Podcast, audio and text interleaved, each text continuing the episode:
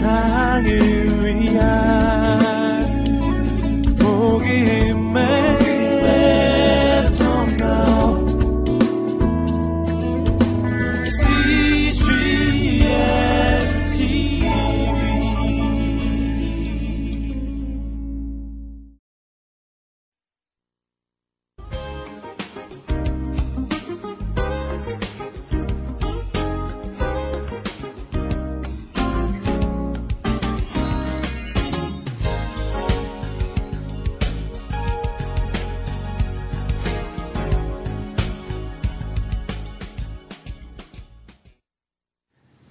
영성이란 말을 정의하는 게 어렵습니다.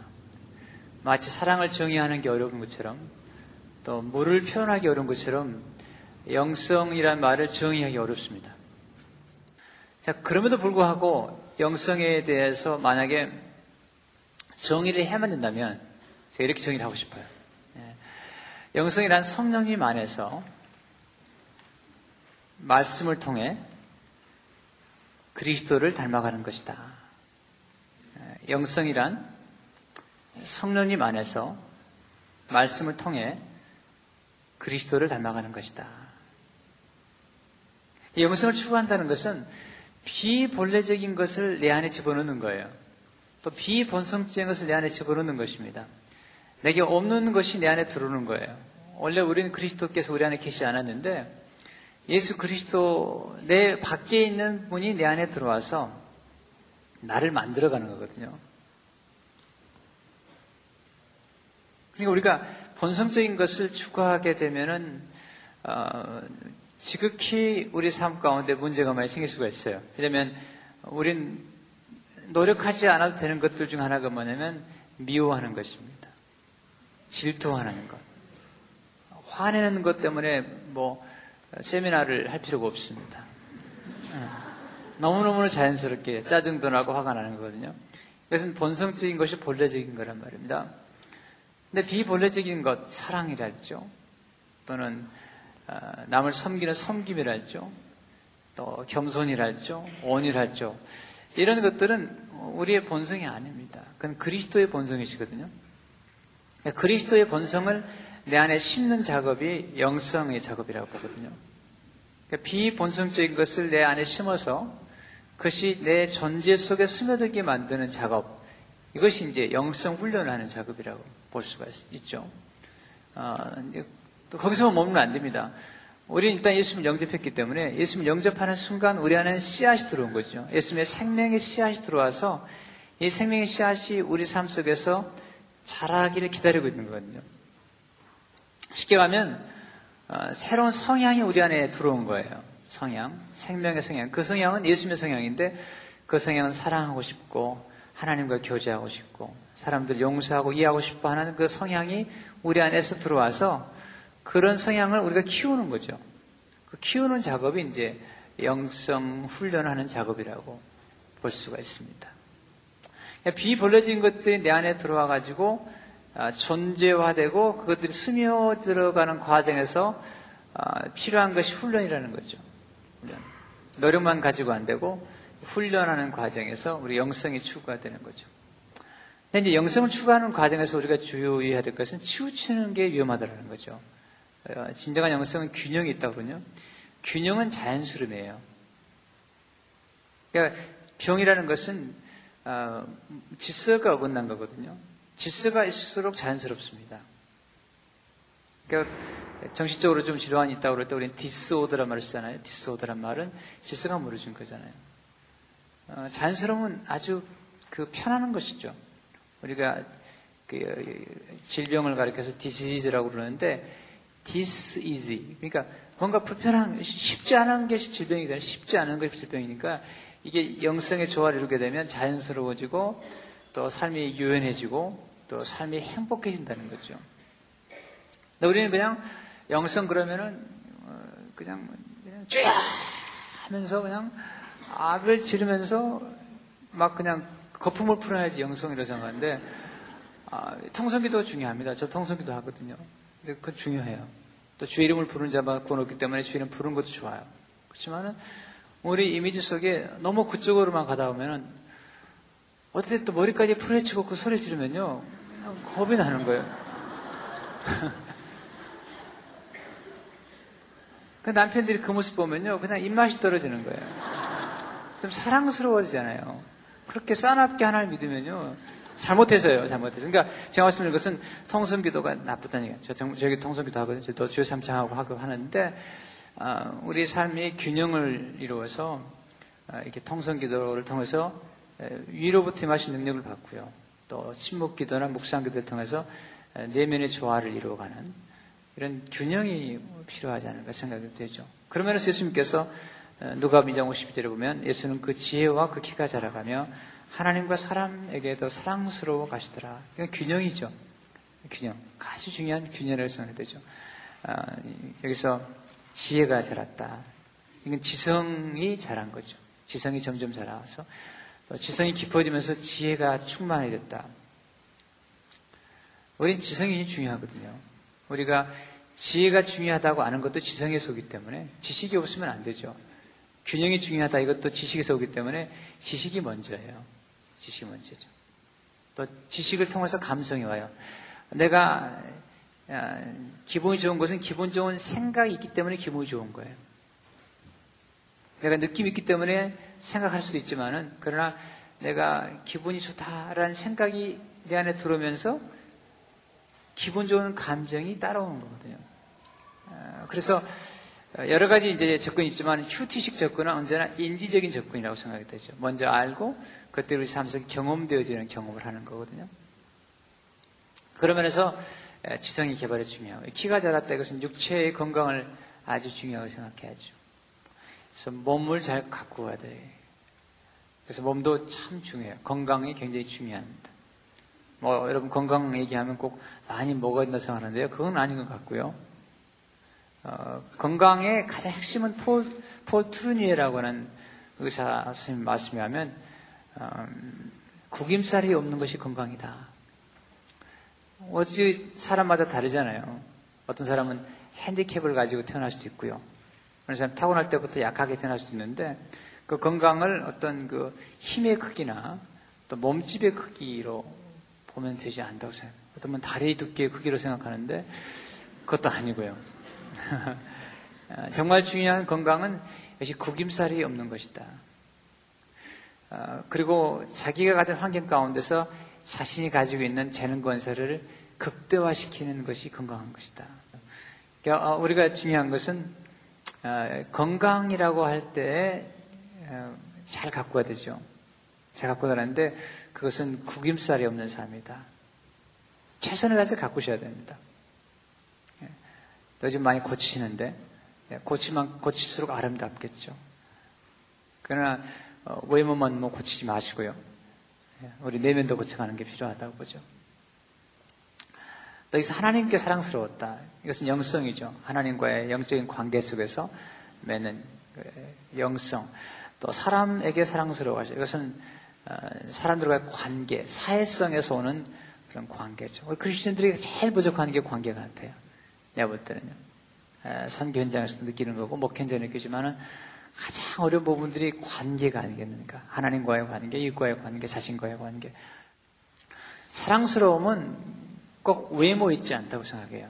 정말로 우리 삶의 분위기, 또 우리가 사용하는 언어들, 또 어떤 사건을 만났을 때 그 사건을 긍정적으로 해석하는 태도, 어, 이런 것들이 우리 삶을 아름답게 만들어 가고요.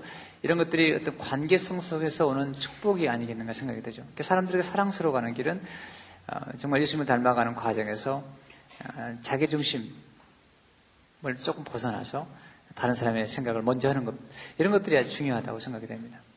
자 그런데 우리가 생각하는 영성 그러면 여러 가지 영성이 많아요. 불교도 영성이 있고요.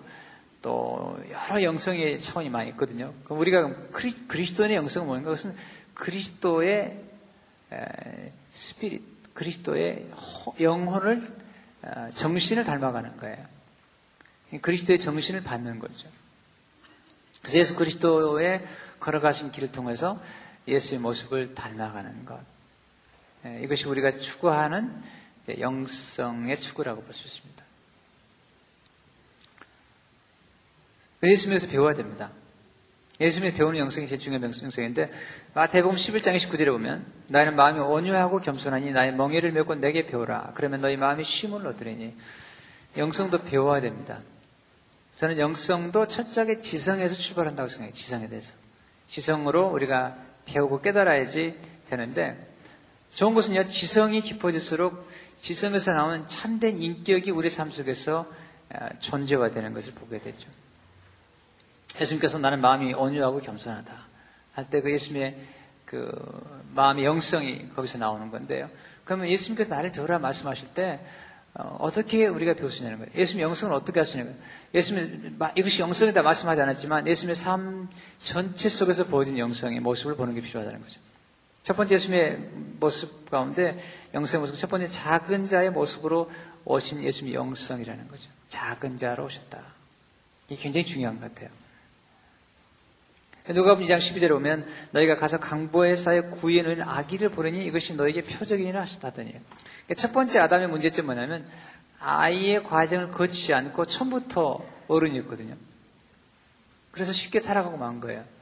쉽게 가면 성장하는 과정이 없이 조급하게 성장했기 때문에 어, 거기서 오는 문제가 있지 않았는가 생각이 되죠. 영성을 추구할 때 제일 중요한 것은 어, 조급하지 않는 거예요. 쉽게 가면 작은 자, 또 천국을 가리켜서 마태복음 13장 31절 32절을 보니까 겨자씨에 비유하잖아요. 하나님의 나라의 법칙은 씨앗의 원리, 씨앗의 법칙이고요. 농작의 법칙입니다. 철저하게. 아, 하나님은 예수님은 돌로 떡을 만들지 않으세요. 오비용 이어로 5천 명 먹으시더라도 돌로 떡을 만들지 않으세요. 예수님 기적을 일으키더라도 일정한 원리와 법칙을 따라서 어, 역사하시거든요.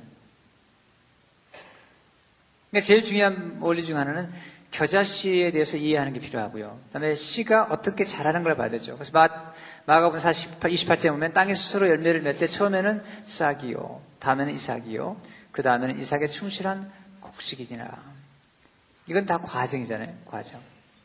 자, 아, 오늘도 우리가 지성에 대해서도 우리가 공부를 하고 감성에 대해서 공부를 할때 우리에게 지금 감동이 되는 것은 뭐냐면 두 분, 어, 어떻게 보면 선생님이시죠. 두 분 선생님을 통해서 배우는 것은 뭐냐면 이분들의 것은 어떤 열매를 보여주기 전에 자꾸 과정을 보여주는 거거든요. 이 열매가 나오는 과정을 자꾸 보여주면서 원인을 제공해주고 열매를 맺을 수 있는 원인을 제공해주고 그 다음에 그 과정을 설명해주기 때문에 우리 거기서 뭐가 오냐면 깨달음이 오는 거예요. 그래서 교사의 역할은 뭐냐면 과정을 설명해 주는 거죠. 예수님께서 정말 가장 훌륭한 교사세요. 여기 보시면 마금 28절에 오면 땅에 수술 열매를 맺때 처음에는 싹이요. 다음에 이삭이요. 그 다음에 이삭에 충실한 곡식이니라. 이 과정이 중요하거든요.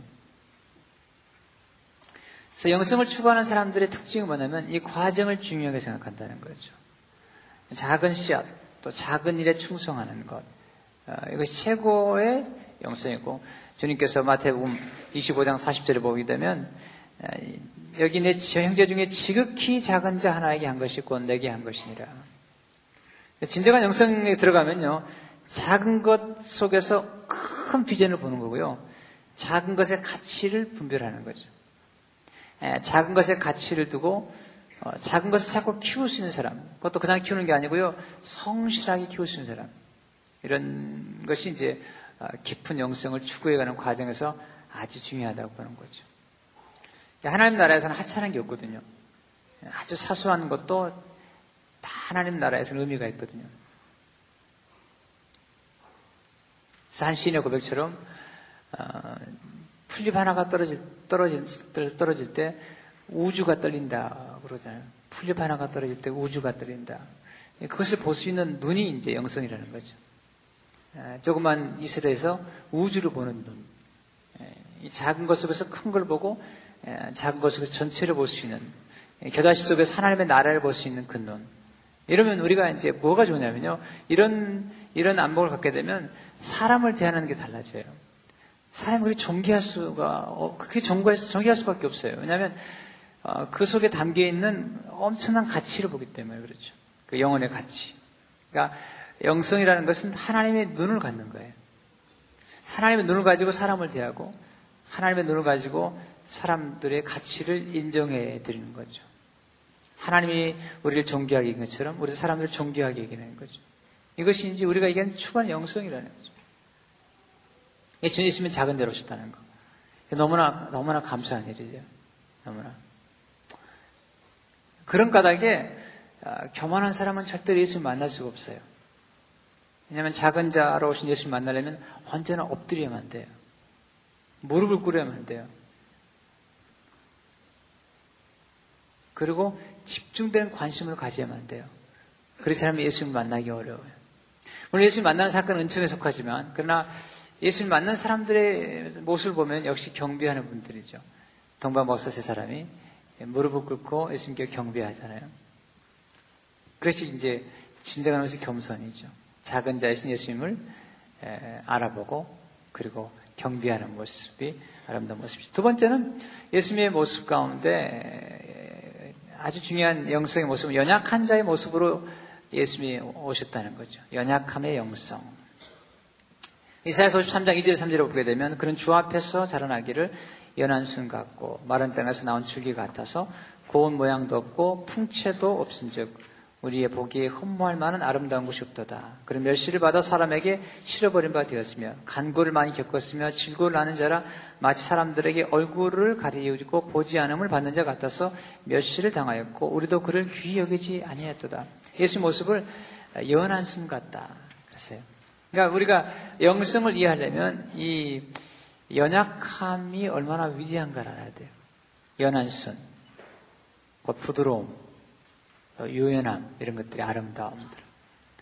어, 쉽게 가면은 어, 연약함의 능력 아는 게 필요하죠. 예수님께서 어, 연약한 모습을 오셨다는 거죠. 아이가 자라매 누가 2장 37절 아이가 자라매 강화해지고 지혜가 충족하며 하나님과 구에 있더라. 그러니까 아이가 점점 자라는 그런 모습들이 나타나죠. 예수님은 철저하게 연약하기 때문에 하나님을 의지했어요. 그래서 요한복음 5장 19절에 보면 그러므로 예수께서 저에게 이르시되 내가 진실로 진실로 너희 이르노니 아들이 아버지의 하시는 일을 보지 않고는 아무것도 스스로 할수 없나니 아버지께서 행하시는 그것을 아들도 그와 같이 행하느니라.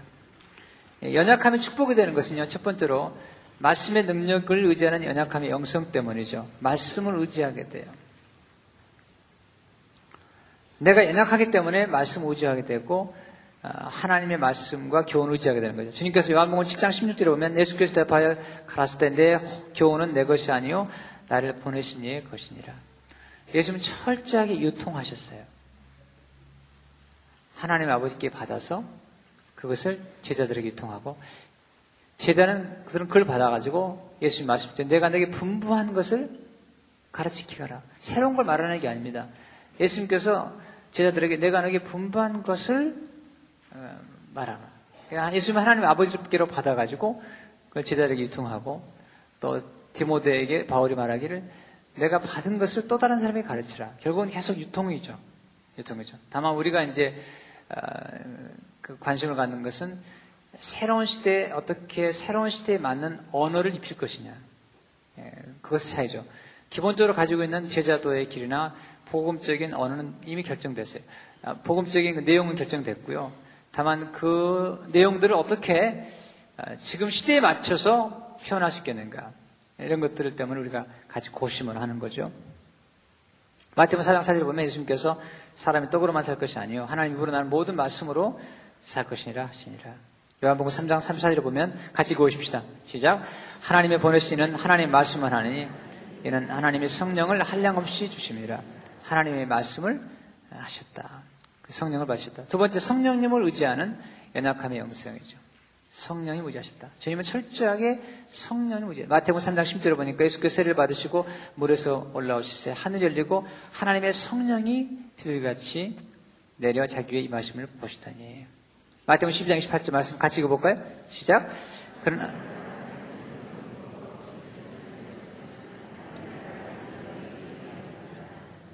네. 예수님께서 마귀를 쫓아내실 때도 성령을 힘입었다고 말씀하시고 있고요. 또 예수님의 전체 사역이 성령님을 의지하죠. 사도행전 10장 38절 말씀 같이 읽어보십시다. 시작. 하나님의 나사렛 예수에게 성령과 능력을 기름부터 하셨으며 제가 두루다니시며 착한 일 행하시고 마귀에 눌린 모든 자를 구시셨으니 이는 하나님이 함께 하셨습니다. 예수님은 철저하게 성령님을 의지했다는 거죠. 이거 우리가 기억해야 됩니다. 어, 우리 힘으로 일하면 힘들어요. 성령님 의지해야 됩니다. 그래서 우리가 하나님을 위해서 일하는 건 쉬운데 하나님과 함께 일하는 건 어려운 것 같아요. 세 번째, 기도를 통해서 하나님의 능력과 지혜를 공급받는 연약함의 영성. 내가 연약하기 때문에 하나님께 기도하면서 하나님 기도하면서 능력을 받고 지혜를 얻는 거거든요.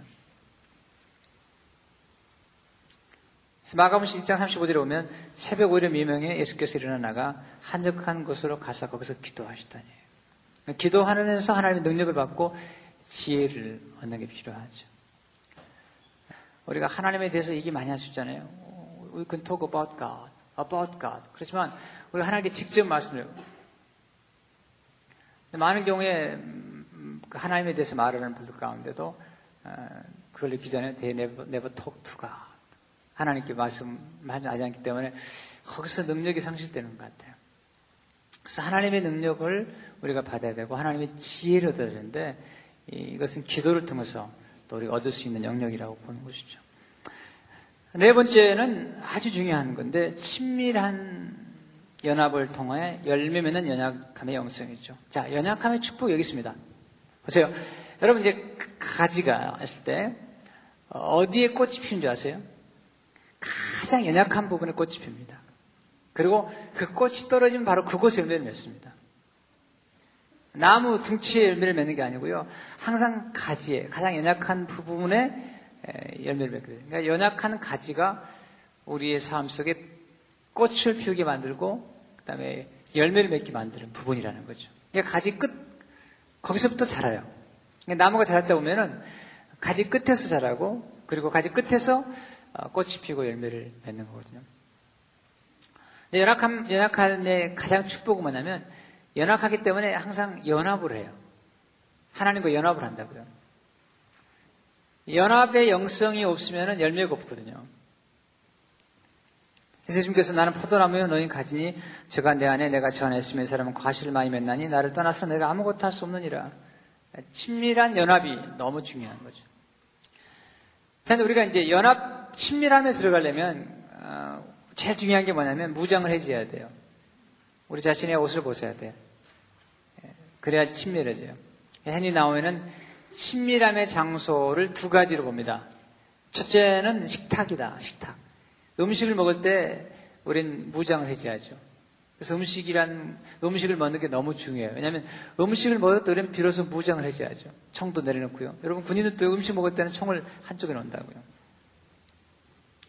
근데 그때가 사실 제일 위험할 때예요. 제일 나쁜 남자가 누구냐면 음식 가져오는 그 식탁을 뒤엎는 사람. 그건 가장 나쁘다고 생각해요. 나쁜 남자예요. 나쁜 남자란 나쁜인 남자니까 그래요. 아내를 생각했잖아요.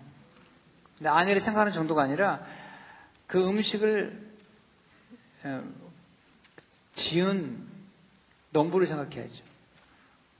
또 농부를 주신 하나님을 생각해야죠. 그런데 밥상을 찬다는 것은 하나님을 차는 거예요. 식탁은 신성한 거예요. 왜냐하면 식탁에서 거기서 피를 있는 음식을 주는 음식 우리 피라는 것은 음식을 먹어서 그 피가 되는 거거든요. 그러니까 지금 음식을 제공한다는 것은 곧 생명을 제공하는 거예요. 그리고 음식을 제공한다는 것은 피를 제공하는 건데 그 식탁을 이렇게 차면 안 되잖아요. 뒤집으면 안 되죠. 그것은 참 나쁜 거예요.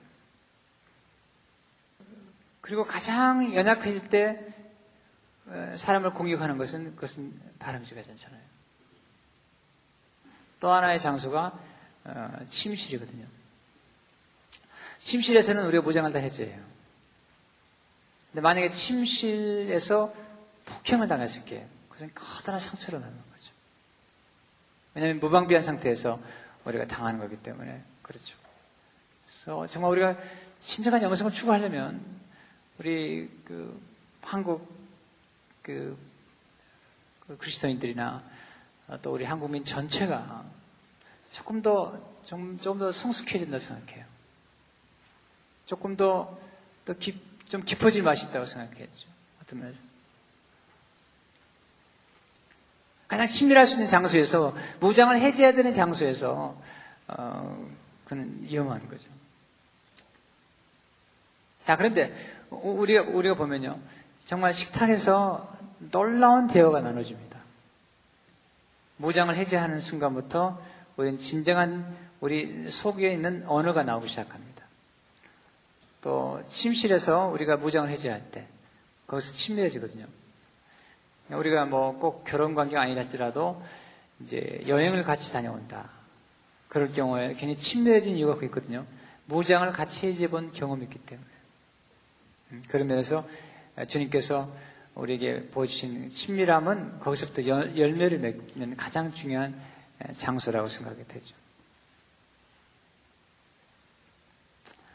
세 번째 예수님의 모습, 영성의 모습은 위에서 아래로 내려오시는 겸손하신 예수님의 영성입니다. 빌리포스 장 8절에 보게 되면 사람의 모양으로 나타나셨음에 자기를 낮추시고 죽기까지 복종하셨으니 그 십자가에 죽으심이라. 자기를 낮추셨다. 영성의 극치죠. 예, 겸손하다는 것은 굉장히 중요하다고 생각이 되죠. 왜냐하면 그 겸손하지 않으면 열매를 맺을 수 없습니다. 농부가 하는 일을 보면 농부가 하는 일의 거의 반 이상은 무릎을 꿇어야만 되는 것입니다. 그 심은 걸 가꾸기 위해서 무릎을 꿇어야만 되는 것이 농부 일이거든요. 그러니까 농부는 열매를 맺기 위해서 늘 겸손하게 무릎을 꿇습니다. 그러니까 우리가 기도하면서 무릎을 꿇는 거나 농부가 무릎을 꿇는 거나 우리가 예배를 드릴 때 예배 드릴 때 무릎을 꿇는 거나 다 겸손의 모습이잖아요. 하나님께서 아, 겸손한 자에게 은혜를 주시고 교만한 자를 대적하신다는 거죠. 은혜를 받는 가장 중요한 그릇은 제가 볼 때는 어, 은혜는 그냥 은혜로 주신 거지만 성경에서 몇 가지 꼭 어, 우리에게 그 은혜를 받을 수밖에 없는 조건을 내는 부분들이 있는데 그것은 음, 하나님께서 교만한 자를 대적하시고 겸손한 자에게 뭐라고 그랬어요? 은혜를 베푸시니라.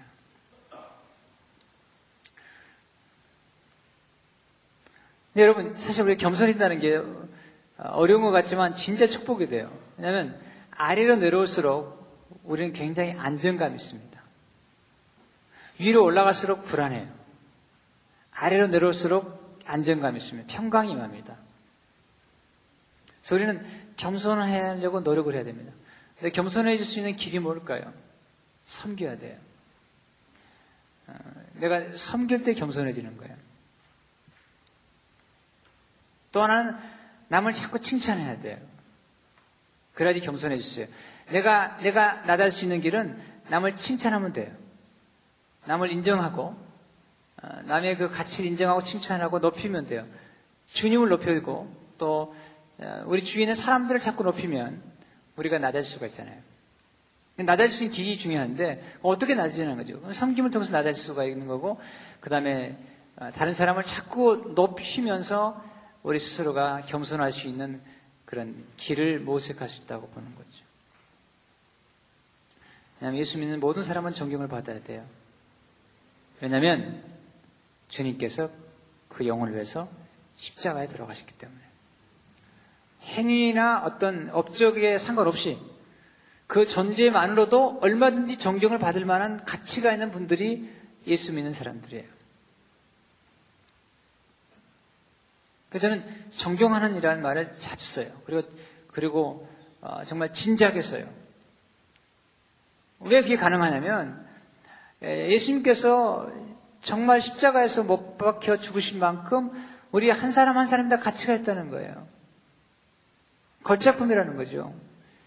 그런 분이라면 우리가 얼마든지 존경할 수 있다고 생각하거든요. 마음은 깊은 곳에부터 정격을 하는데 사람의 유머와 상관없이 신분과 상관없이 돈의 유머와 상관없이 학력의 유머와 상관없이 우리는 얼마든지 그 존재 자체로 우리가 존경을 할 수 있다고 보는 거죠. 네, 제가, 제가 남을 존경할 수 있게 된 가장 커다란 전기는요, 제가 제 자신에, 자신에 가치를 발견한 다음에 제 자신을 존귀 여기 시작한 때부터였어요. 네, 제 자신을 존귀 여기면서 아, 다른 사람을 존귀 여길 수 있게 됐고요. 그런 면에서 저는 사람들을 존경하는데 아, 주저하지 않는 사람이 된 거죠. 근데 참 너무 행복해요. 왜냐하면 사람들 만나 존경하니까 내가 사람들 존경할수록 내가 더 축복이 돼요. 내가 더 마음의 평화를 누려요. 내가 누굴 깎아내리고요. 누굴 우습게 하면요. 내 영성이 자꾸 흔들려요. 그리고 내 마음이 산란해져요. 그러니까 남을 세우고 남을 인정해드리고 남을 존경하면요. 내 영혼이 춤을 춰요. 내 남을 비판하고 남을 정죄하는 내 영혼이 아파해요.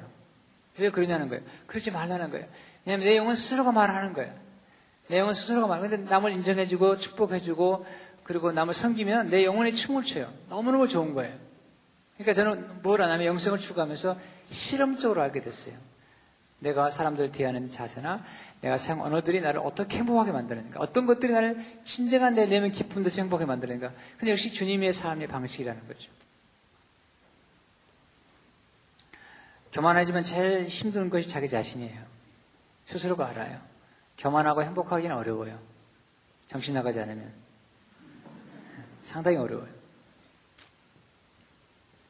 겸손해 보면, 어, 뭐 겸손이라는 게 쉬운 건 아니지만 그럼에도 불구하고 원리가 있잖아요. 겸손할 수 있는 원리가 있잖아요. 마음 깊은 데서부터 아, 사람들 대할 때마다 존귀 여기는 어, 십자가 요한이 강조하는 것이 그런 거거든요. 영적 성장의 가장 큰 장애물이 세 가지인데 하나는 자아가 될 수 있고 잘못된 자아죠. 사단이 그럴 수 있고 세 번째는 영적인 안내자다. 영적인 안내자가 하나님과 사람 사이를 가운데서 막아버리면 그 영적 안내자는 가장 커다란 장애가 될 수 있다 생각이 들거든요. 영적 안내자의 가장 중요한 길은 우리를 자유케 하신 예수님께 자꾸 연결시키는 거거든요. 만남을 주선하는 것인데 어, 그렇지 않을 경우에 참 너무 힘든 거죠. 그래서 우리가 어, 참 분별력이 필요해요. 정말 분별 필요하죠.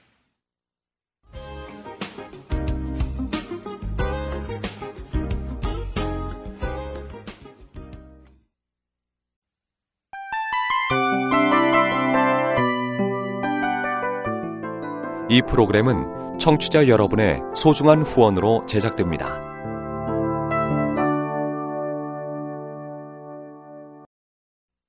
네 번째는 자신을 감추시는 예수님의 영성이에요. 마가음 1장 45절을 보면 어, 그러나 그 사람이 나가서 이를 많이 전파해 널리 퍼지게 하니 그러므로 예수께서 다시는 드러나게 동네에 들어가지 못하시고 오직 바깥 한적한 곳에 계셨으나 사방에서 그에게로 나오더라. 요한복음 1장 15절에 보면 그러므로 예수께서 저희가 와서 아 자기를 억지로 잡아 임금 삼으는 줄 아시고 다시 혼자 산으로 떠나가시니라. 마태복음 4절에 보게 되면 내 구제함이 은밀하게 하라. 은밀한 중에 보시는 내 아버지가 갚으시리라. 우리 자꾸 드러나기 원하잖아요. 인기라는 건데요. 또 평판이라는 건데 아, 이거 조심해야 돼요. 인기는 오래 가지 않아요. 꽃은 어, 10일을 가지 않아요. 꽃을 꼽아놓으면요. 그러니까 인기에 우리가 노예가 되면 안 되잖아요. 너무 노출되면 열매를 맺지 못해요. 항상 우리는 균형이 이루어야 되는데 감추어지는 순간이 꼭 필요해요. 예수님은 항상 균형을 주잖아요.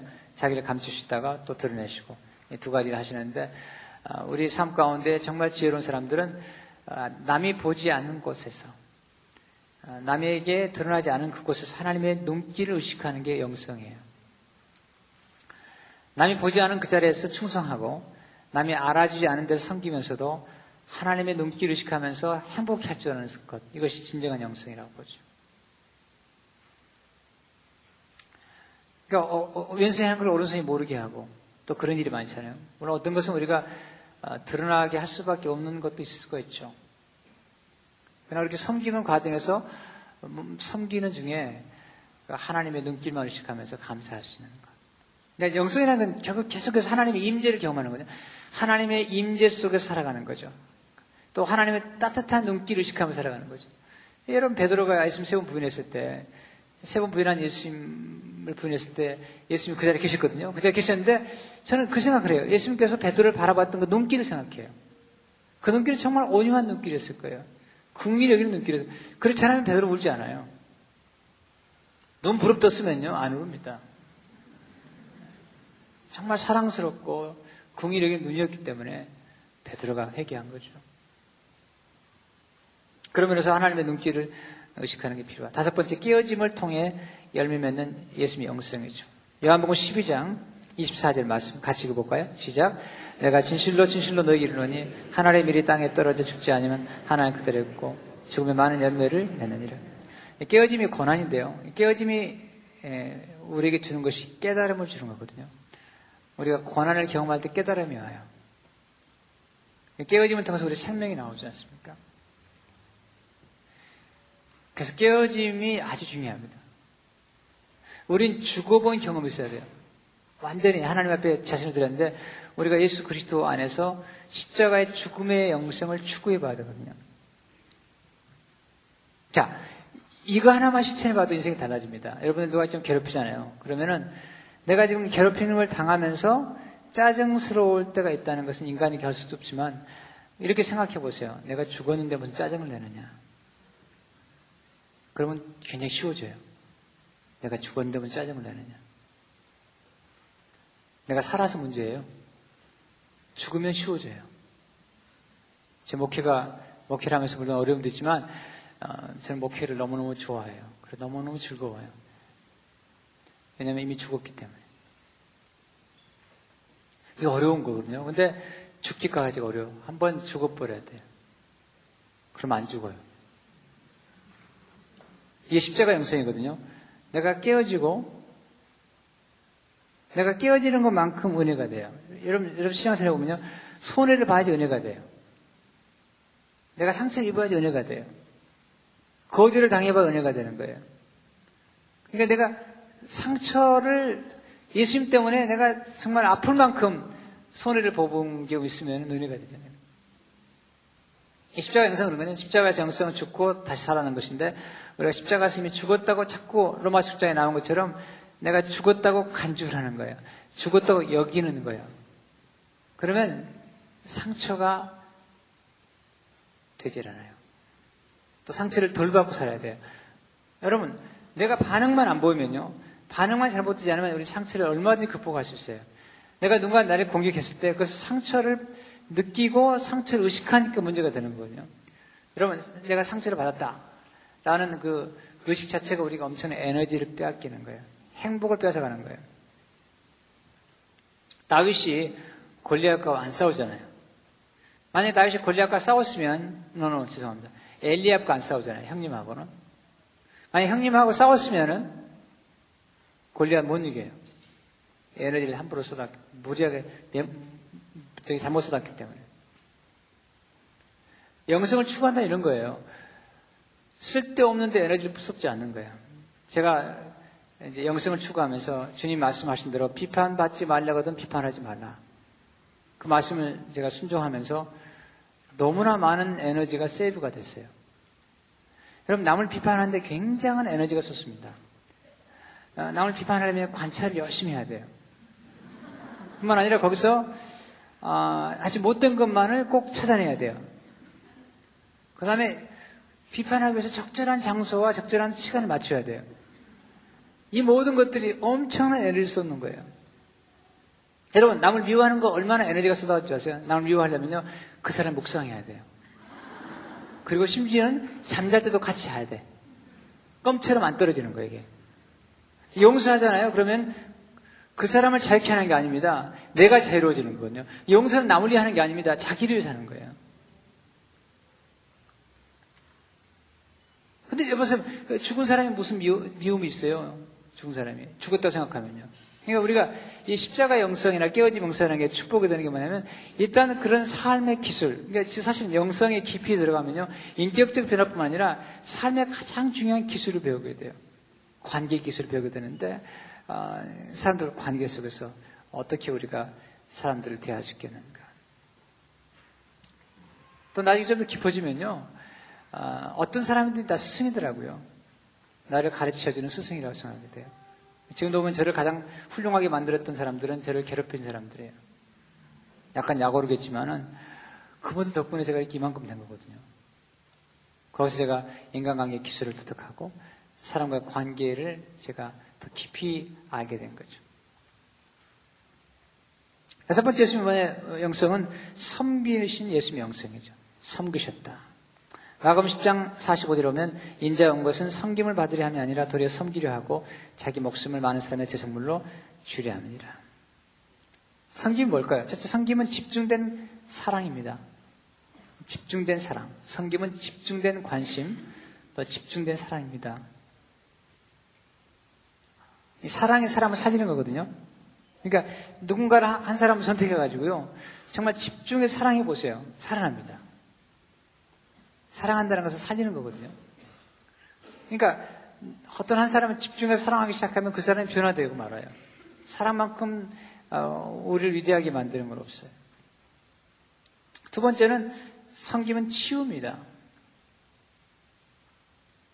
우리가 누가 누가 누가 누가 섬겨주잖아요. 그럼 굉장한 치유가 돼요. 제가 그걸 경험했거든요. 제가 살아오면서 저를 섬겨주신 분들이 몇 분 되는데 그 성김을 받으면서 내가 도저히 이렇게 성김을 받을 수 있는 자기가 못 되는데 그 성김을 받으면서 치유가 일어나게 어요 치유가 일어났어요. 그러니까 성김을 받고 나니까 치유가 생기면서 여유가 생기고요.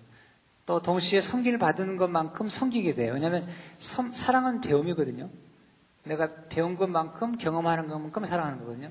그러니까 내가 누군가 사랑한다는 성기다는 것, 내가 성김을 받아본 만큼 내가 성길 수가 있잖아요. 세 번째 성김은 식김이죠. 예수님께서 발을 씻겨주시잖아요. 발을 씻겨주잖아요.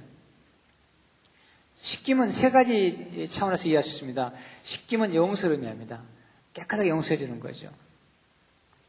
두 번째 식김은 좋은 것을 드러내 주는 것입니다.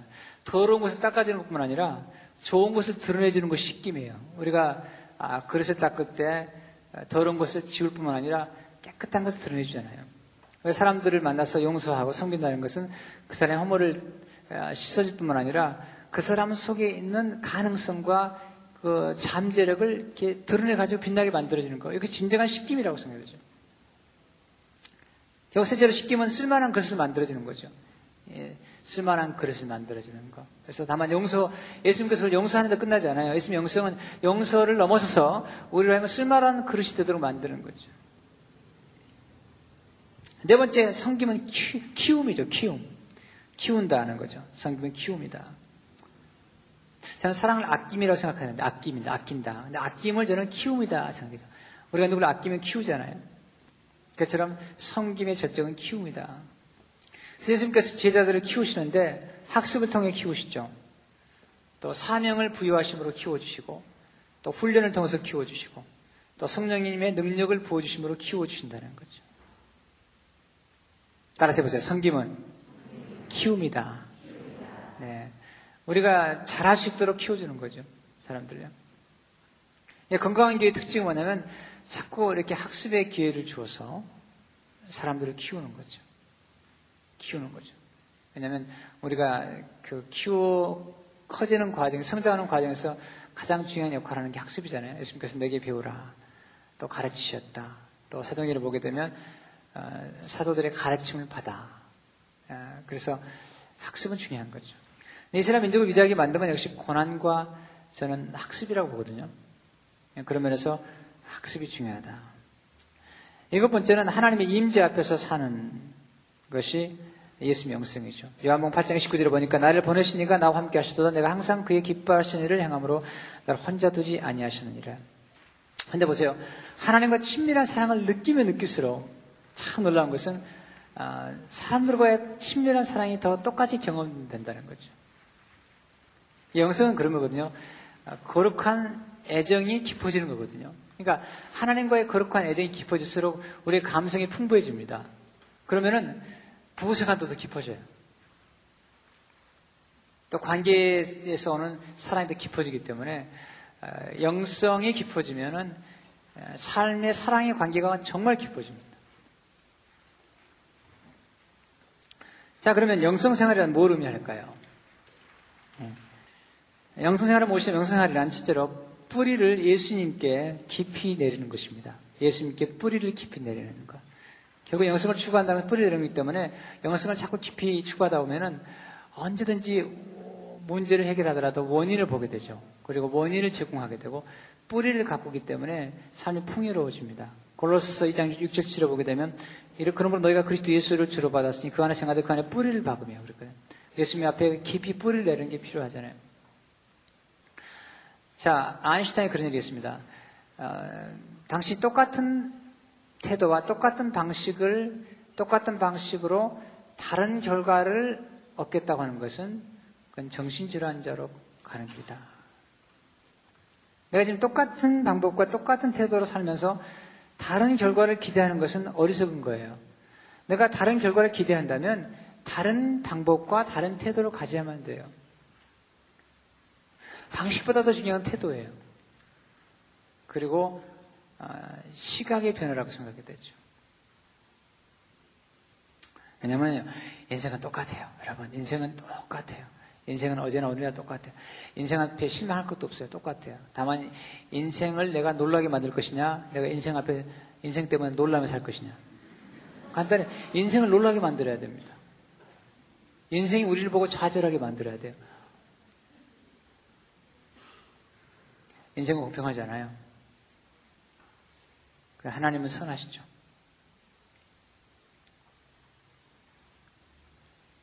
항상 내가 뭘 원하는가를 먼저 알아야 되고요. 그 다음에 알아야 될 것은 그 원하는 결과에서 어떤 원인을 내가 어, 제공할 것이냐. 마찬가지로 우리 영성이 깊어지려면 예수님께 깊이 뿌리를 내는 게 중요하다. 두 번째 영성 생활이란 속 사람을 가꾸는 것이죠. 갈라디아 4장 19절을 보니까 너희 자녀들아 너희 속에 그리스도의 형상 이르기까지 다시 너희를 위하여 해산한 수고를 하느니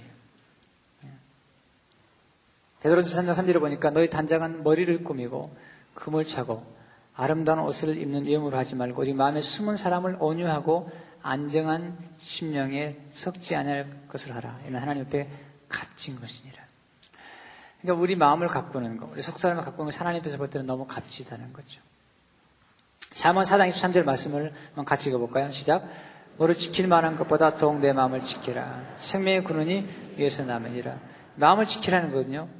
그 말은요, 여러분 이걸 알야 된다. 마음을 지키라는 것은 생명의 근원이 거기 나오는데 뭐든지 우리는요 소중한 걸 지킨다고요. 하나님께서 마음을 지키라고 말씀하신 것은 마음이 소중하기 때문에 그런 거거든요. 가치가 있다는 거죠. 생명의 근원이 나온다는 거죠. 마음을 지킨다는 것은 깨어있는 마음으로 지켜보는 거예요. 내 마음에, 마음을 지켜봐야 됩니다. 내가 마음을 잘 지키려면 내가 마음을 지켜봐야 돼요. 왜냐하면 마음속에 잘못된 것이 들어가지 않도록. 또 마음을 지킨다는 것은 마음을 보호해야 돼요. 마음의 문 안으로 잘못된 생각, 잘못된 언어, 또 이런 것들이 들어가지 않도록 보호해야 됩니다. 또 마음의 마음을 가꿔야 돼요. 마음의 정원을 가꿔야 돼요. 좋은 씨앗을 심어야 돼요. 마음속에다가. 제일 중요한 것은 마음을 따뜻하게 해야 됩니다. 따뜻하게 해야 돼요. 마음이 차가우면 안 돼요. 마음의 온도가 중요합니다. 온도가. 온도가 중요하려면 잘 먹어야 돼요. 말씀 먹어야 돼요. 제일 중요한 것은 복음을 먹어야 돼요. 복음을 먹으면 따뜻해져요. 복음은 따뜻한 거예요. 품는 거기 때문에. 또 마음을 유연하게 만들어야 돼요. 완악해지면 안 됩니다. 경직되면 안 되죠. 그렇게 해서 예수님 마음을 늘 품는 게 중요하다는 거죠. 세 번째 영성생활이란 풍성한 열매를 맺는 삶을 사는 것이죠. 우리가 말씀드린 대로 우리가 하나님의 땅에 떨어져 썩어야 돼요. 죽어야 됩니다. 열매를 맺게 되고 예수님과 함께 있을 때 열매는 드러나게 되어 있습니다. 열매 특징 중 하나가 인격 열매겠죠. 그리고 또 하나는 어, 봉사 열매입니다. 얼마나 다른 사람들을 봉사하는가. 또 전도 열매, 영혼을 구원하는가. 이 열매들이 같이 나오는 게 필요한 것입니다. 네 번째 영성생활이란 예수님의 성품을 닮아가는 생활입니다. 성품을 닮아가는. 로마, 로마서 8장 19절에 보면 하나님 미리 아신 자들로 또한 그 아들의 형상을 본받게 하기 위하여 미리 정하셨으니 이는 그로 많은 형제 중에서 맏아들이 되게 하려 하시면이라. 어, 제가 옛날에 좀 이런 얘기를 많이 들었거든요. 생긴 대로 살도록 놔두라고. 근데 물론 어떤 의미에서는 맞는 말입니다. 그러나 우리는 생긴 모습대로 살려고 하는 것을 뛰어넘어서 예수님의 모습대로 사는 게 필요하잖아요. 우리는 이미지 메이킹이 중요합니다. 이미지 메이킹이 무조건 나쁜 게 아닙니다. 우리는 가스 이미지, 하나님의 형상을 따라 만들어지기 때문에 우리가 예수 믿고 나서 하나님의 형상, 가스 이미지를 회복해야 돼요. 하나님의 형상을 회복해야 돼요. 그래서 이미지 메이킹이 중요해요. 어떤 이미지를 가지고 사는가. 하나님의 이미지를 가지고 사느냐. 그럴 때 우리가 매력적이 되죠. 매력. 매력이란 끄는 힘이란 말이죠. 매력이 나쁜 게 아니죠. 끄는 힘인데 사람들이 우리에게 끌릴 수 있도록 어, 끌려오는 성품을 갖는 거죠. 주로 따뜻한 사람, 또 친절한 사람, 부드러운 사람 이런 사람들이 사람이 끌려오죠. 기질에 따라 다를 수 있습니다. 다섯 번째 영생활이란 영적 발돋움을 하는 것이다. 영적 발돋움이란 말이 중요한데요. 헨리 나운의 쓴책 가운데 영적 발돋움이라는 책이 한번 읽어보시면 좋겠어요. 아주 좋은 책이 영적 발돋움이라는 책인데요. 두란 노선에서 출판이 됐는데 영어로는 Reaching Out라는 책이에요. Reaching Out. 왜냐하면 내가 발돋움을 할 때 하나님께 발돋움하고 또 이웃을 향해 발돋움하고 또 자신과 자신의 내면 속으로 발돋움하는 이런 것들을 강조하고 있습니다. 그래서 어, 자꾸 이웃도 돌아봐야 되잖아요. 야고보 1장 27절을 보게 되면 하나님 아버지 앞에서 정결하고 더러움이 없는 경건은 그 고아와 과부를 그 환란 중에 돌아보고 또 자기를 지켜 세속에 물들지 않냐는 이것이니라. 여섯 번째, 영성 생활이란 하나님께 귀하게 쓰임받기 위한 그릇을 준비하는 것입니다. 깨끗한 그릇, 거룩한 그릇을 준비하는 것인데 이것은 꼭 우리의 노력만 가지고 되는 게 아니고요. 예수님의 은혜로 됩니다. 우리를 거룩하게 만드는 가장 중요한 것은 은혜고요. 사랑입니다. 사랑하면 사랑하면 사랑하는 대상을 향해서 거룩해지게 돼 있어요. 사랑하는 대상을 위해서 거룩해지게 돼 있습니다. 그래서 거룩해지려고 노력하지 말고요. 사랑하려고 노력해야 돼요. 우리는 발광체가 아니기 때문에 빛을 받으려면 자꾸 하나님께 가까이 가면 되거든요. 가까이 가게 되면 거룩해지게 되어 있습니다. 그런 면에서 아, 가까이 가면 쓰임받게 되어 있고요. 영성을 추가하면 자꾸 존재로 가는데 사역을 무시하면 안 됩니다. 열매를 맺을 때 요한복음 15장 5절에 오면 어, 너희가 내 안에 거하면 또 내가 너희 안에 거하면 열매를 맺는다. 그렇게 말씀하셨지만요. 요한복음 15장 16절에 오면 너희가 나를 택한 것이 아니라 내가 너희를 택하여 세운 이는 너희로 가서 과실을 맺게 하고 두 가지 균형이거든요. 예수님 안에 거할 때도 열매를 맺지만 우리가 가서 뻗어나가서 열매를 맺는다는 거죠. 일곱 번째 영성생활이라는 그리스도가 내 안에 내가 그리스도 안에 사는 삶을 말합니다. 사도 바울이 그리스도가 내 몸에 정귀이 된다. 또 내가 그리스도와 함께 십자가에 못 박혔나니 그리고 내가 그리스도와 함께 산다는 것이죠. 여덟 번째 영성생활이란 영성훈련을 통해 자유함에 이르는 것입니다. 아, 자유함에 이른다. 이 자유함에 이르는 훈련 중 하나가 성김입니다. 성김. 우리를 가장 억압하고 있는 것 중 하나가 뭐냐면 언제나 성김을 받아야 된다고 생각하는 거야. 내가 인정을 받아야 된다고 생각하는 그 무거운 짐만큼 큰 짐이 없어요. 어, 근데 성기다 보면요, 그런, 음, 그런 무거운 짐으로부터 자유케 될 수가 있습니다. 너무 축복이 되죠. 자유함을 누리는 것. 섬기는 것. 또 자유함은 절제 있거든요. 내가 절제할 만큼 내가 자유로워지는 거죠. 내가 음식을 절제할 능력이 없다면 그런 자유롭지 않아요. 내가 음식을 멈출 때 멈출 줄 알아야지 그는 진정한 자유자예요. 진정한 자유자. 그러니까 절제에 훈련하지 않으면 자유함이 이르지 못해요. 운동선수가 엄청난 훈련과 절제를 통해서 시합에 나가면 진정한 자유가 나오는 것처럼 그런 절제함을 통해서 자유함을 이루는 거죠. 아홉 번째, 영성생활이란 어떤 환경에서든지 자족함에 이르는 것이다. 자족함에 이르는 것이다. 자족은 겸손에서 나오는 거예요. 내가 더 잘 돼야 된다고 생각하면 불평이 많아요. 그러나 이렇게 사는 것도 감사하다고 생각하면 자족하게 되죠. 자족하게 되면 부여하게 돼요. 영적으로. 그리고 자족하게 될 때만이 우리 나눌 수가 있는 거죠. 부자는 많이 가진 자가 아닙니다. 나누는 자예요. 열 번째, 영성생활의 최고 열매는 사랑이 있다는 거죠. 예, 사랑은 관심이잖아요. 다른 사람에 관심. 사랑의 극치는 희생이잖아요. 그리고 나눔이 있지 않습니까? 그래서 어, 영성의 진정한 삶은 자기를 발견하고 자기를 개발하는 데서 넘어서서 자기를 초월하는 삶을 살아야 돼요. 그것은 다른 사람을 위해서 희생하는 사람이겠죠. 아, 근데 제가 볼 때 제일 중요한 것 중에 하나가 영성 가운데 중요한 것은 역시 용서 같아요. 고난과 훈련을 통해서 우리가 깊어지는 것 같지만 아, 고난과 훈련을 통해서만 위대해지는 것 같지 않아요. 제일 위대해지는 삶의 순간은 역시 용서라고 생각이 되죠. 예수님께서 향나무처럼 사셨어요. 향나무는 찍혀도 찍혀도 향을 바라는 것처럼 예수님은 어떤 사람들이 공격을 하더라도 다 향을 바라셨어요. 용서하시고요. 사람들의 흉기를 향기로 바꾸셨어요. 아, 그렇기 때문에 그 영성의 극치는 역시 용서가 아니겠는가. 왜냐하면 십자가에 돌아가실 때 예수의 모습은 용서하는 모습이었고 스테반의 모습도 용서하는 모습이잖아요. 또 요셉도 보면 보복하지 않잖아요. 그것은 아, 용서에 대한 하나님의 뜻이라는 거죠. 그럼 용서의 영성을 어떻게 있겠는가? 그것은 하나님의 용서를 확신해야 돼요. 내가 경험하고 누려야 돼요. 내 모든 죄가 다 용서받았다는 사실을 거듭 누리고 지나간 과거를 깨끗이 거듭 누려야 돼요. 누려야 돼요. 그리고 감격해야 돼요. 내가 누리는 것만큼 용서할 수 있는 거예요. 내가 용서받은 확신을 가진 것만큼 용서할 수 있는 거예요. 용서 확신이 너무 중요하다고 생각해 되죠. 용서 확신을 거치는 과정에서 중요한 것은 내가 한번 내가 철저하게 내가 죄인이라는 사실을 깨달아 봐야 돼요. 거기서 회개가 있어야 돼요.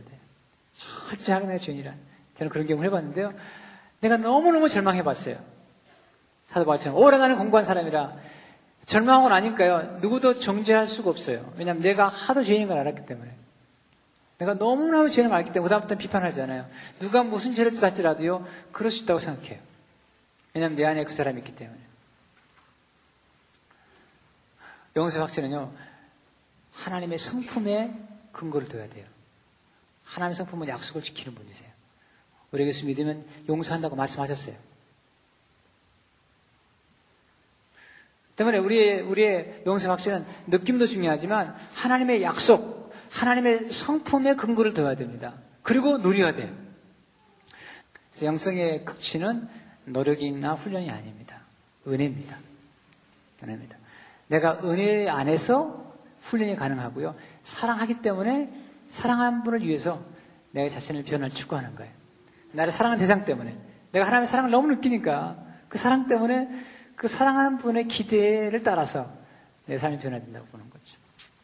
그래서 어, 영성을 추구한다는 것은 그렇게 음침하고 또는 우울한 게 아니라 밝고 아름다운 것이고 풍요로운 것이다. 라는 것입니다.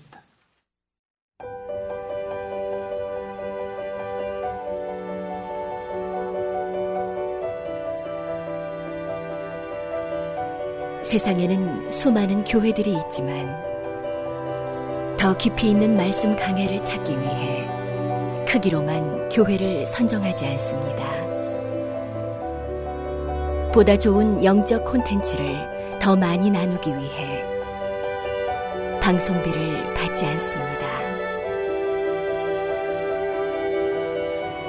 1년 365일 복음만 전하고 싶어서 우리는 광고를 하지 않습니다. 온누리의 복음을 땅끝까지 CGN TV와 함께 땅끝 성교사가 되주세요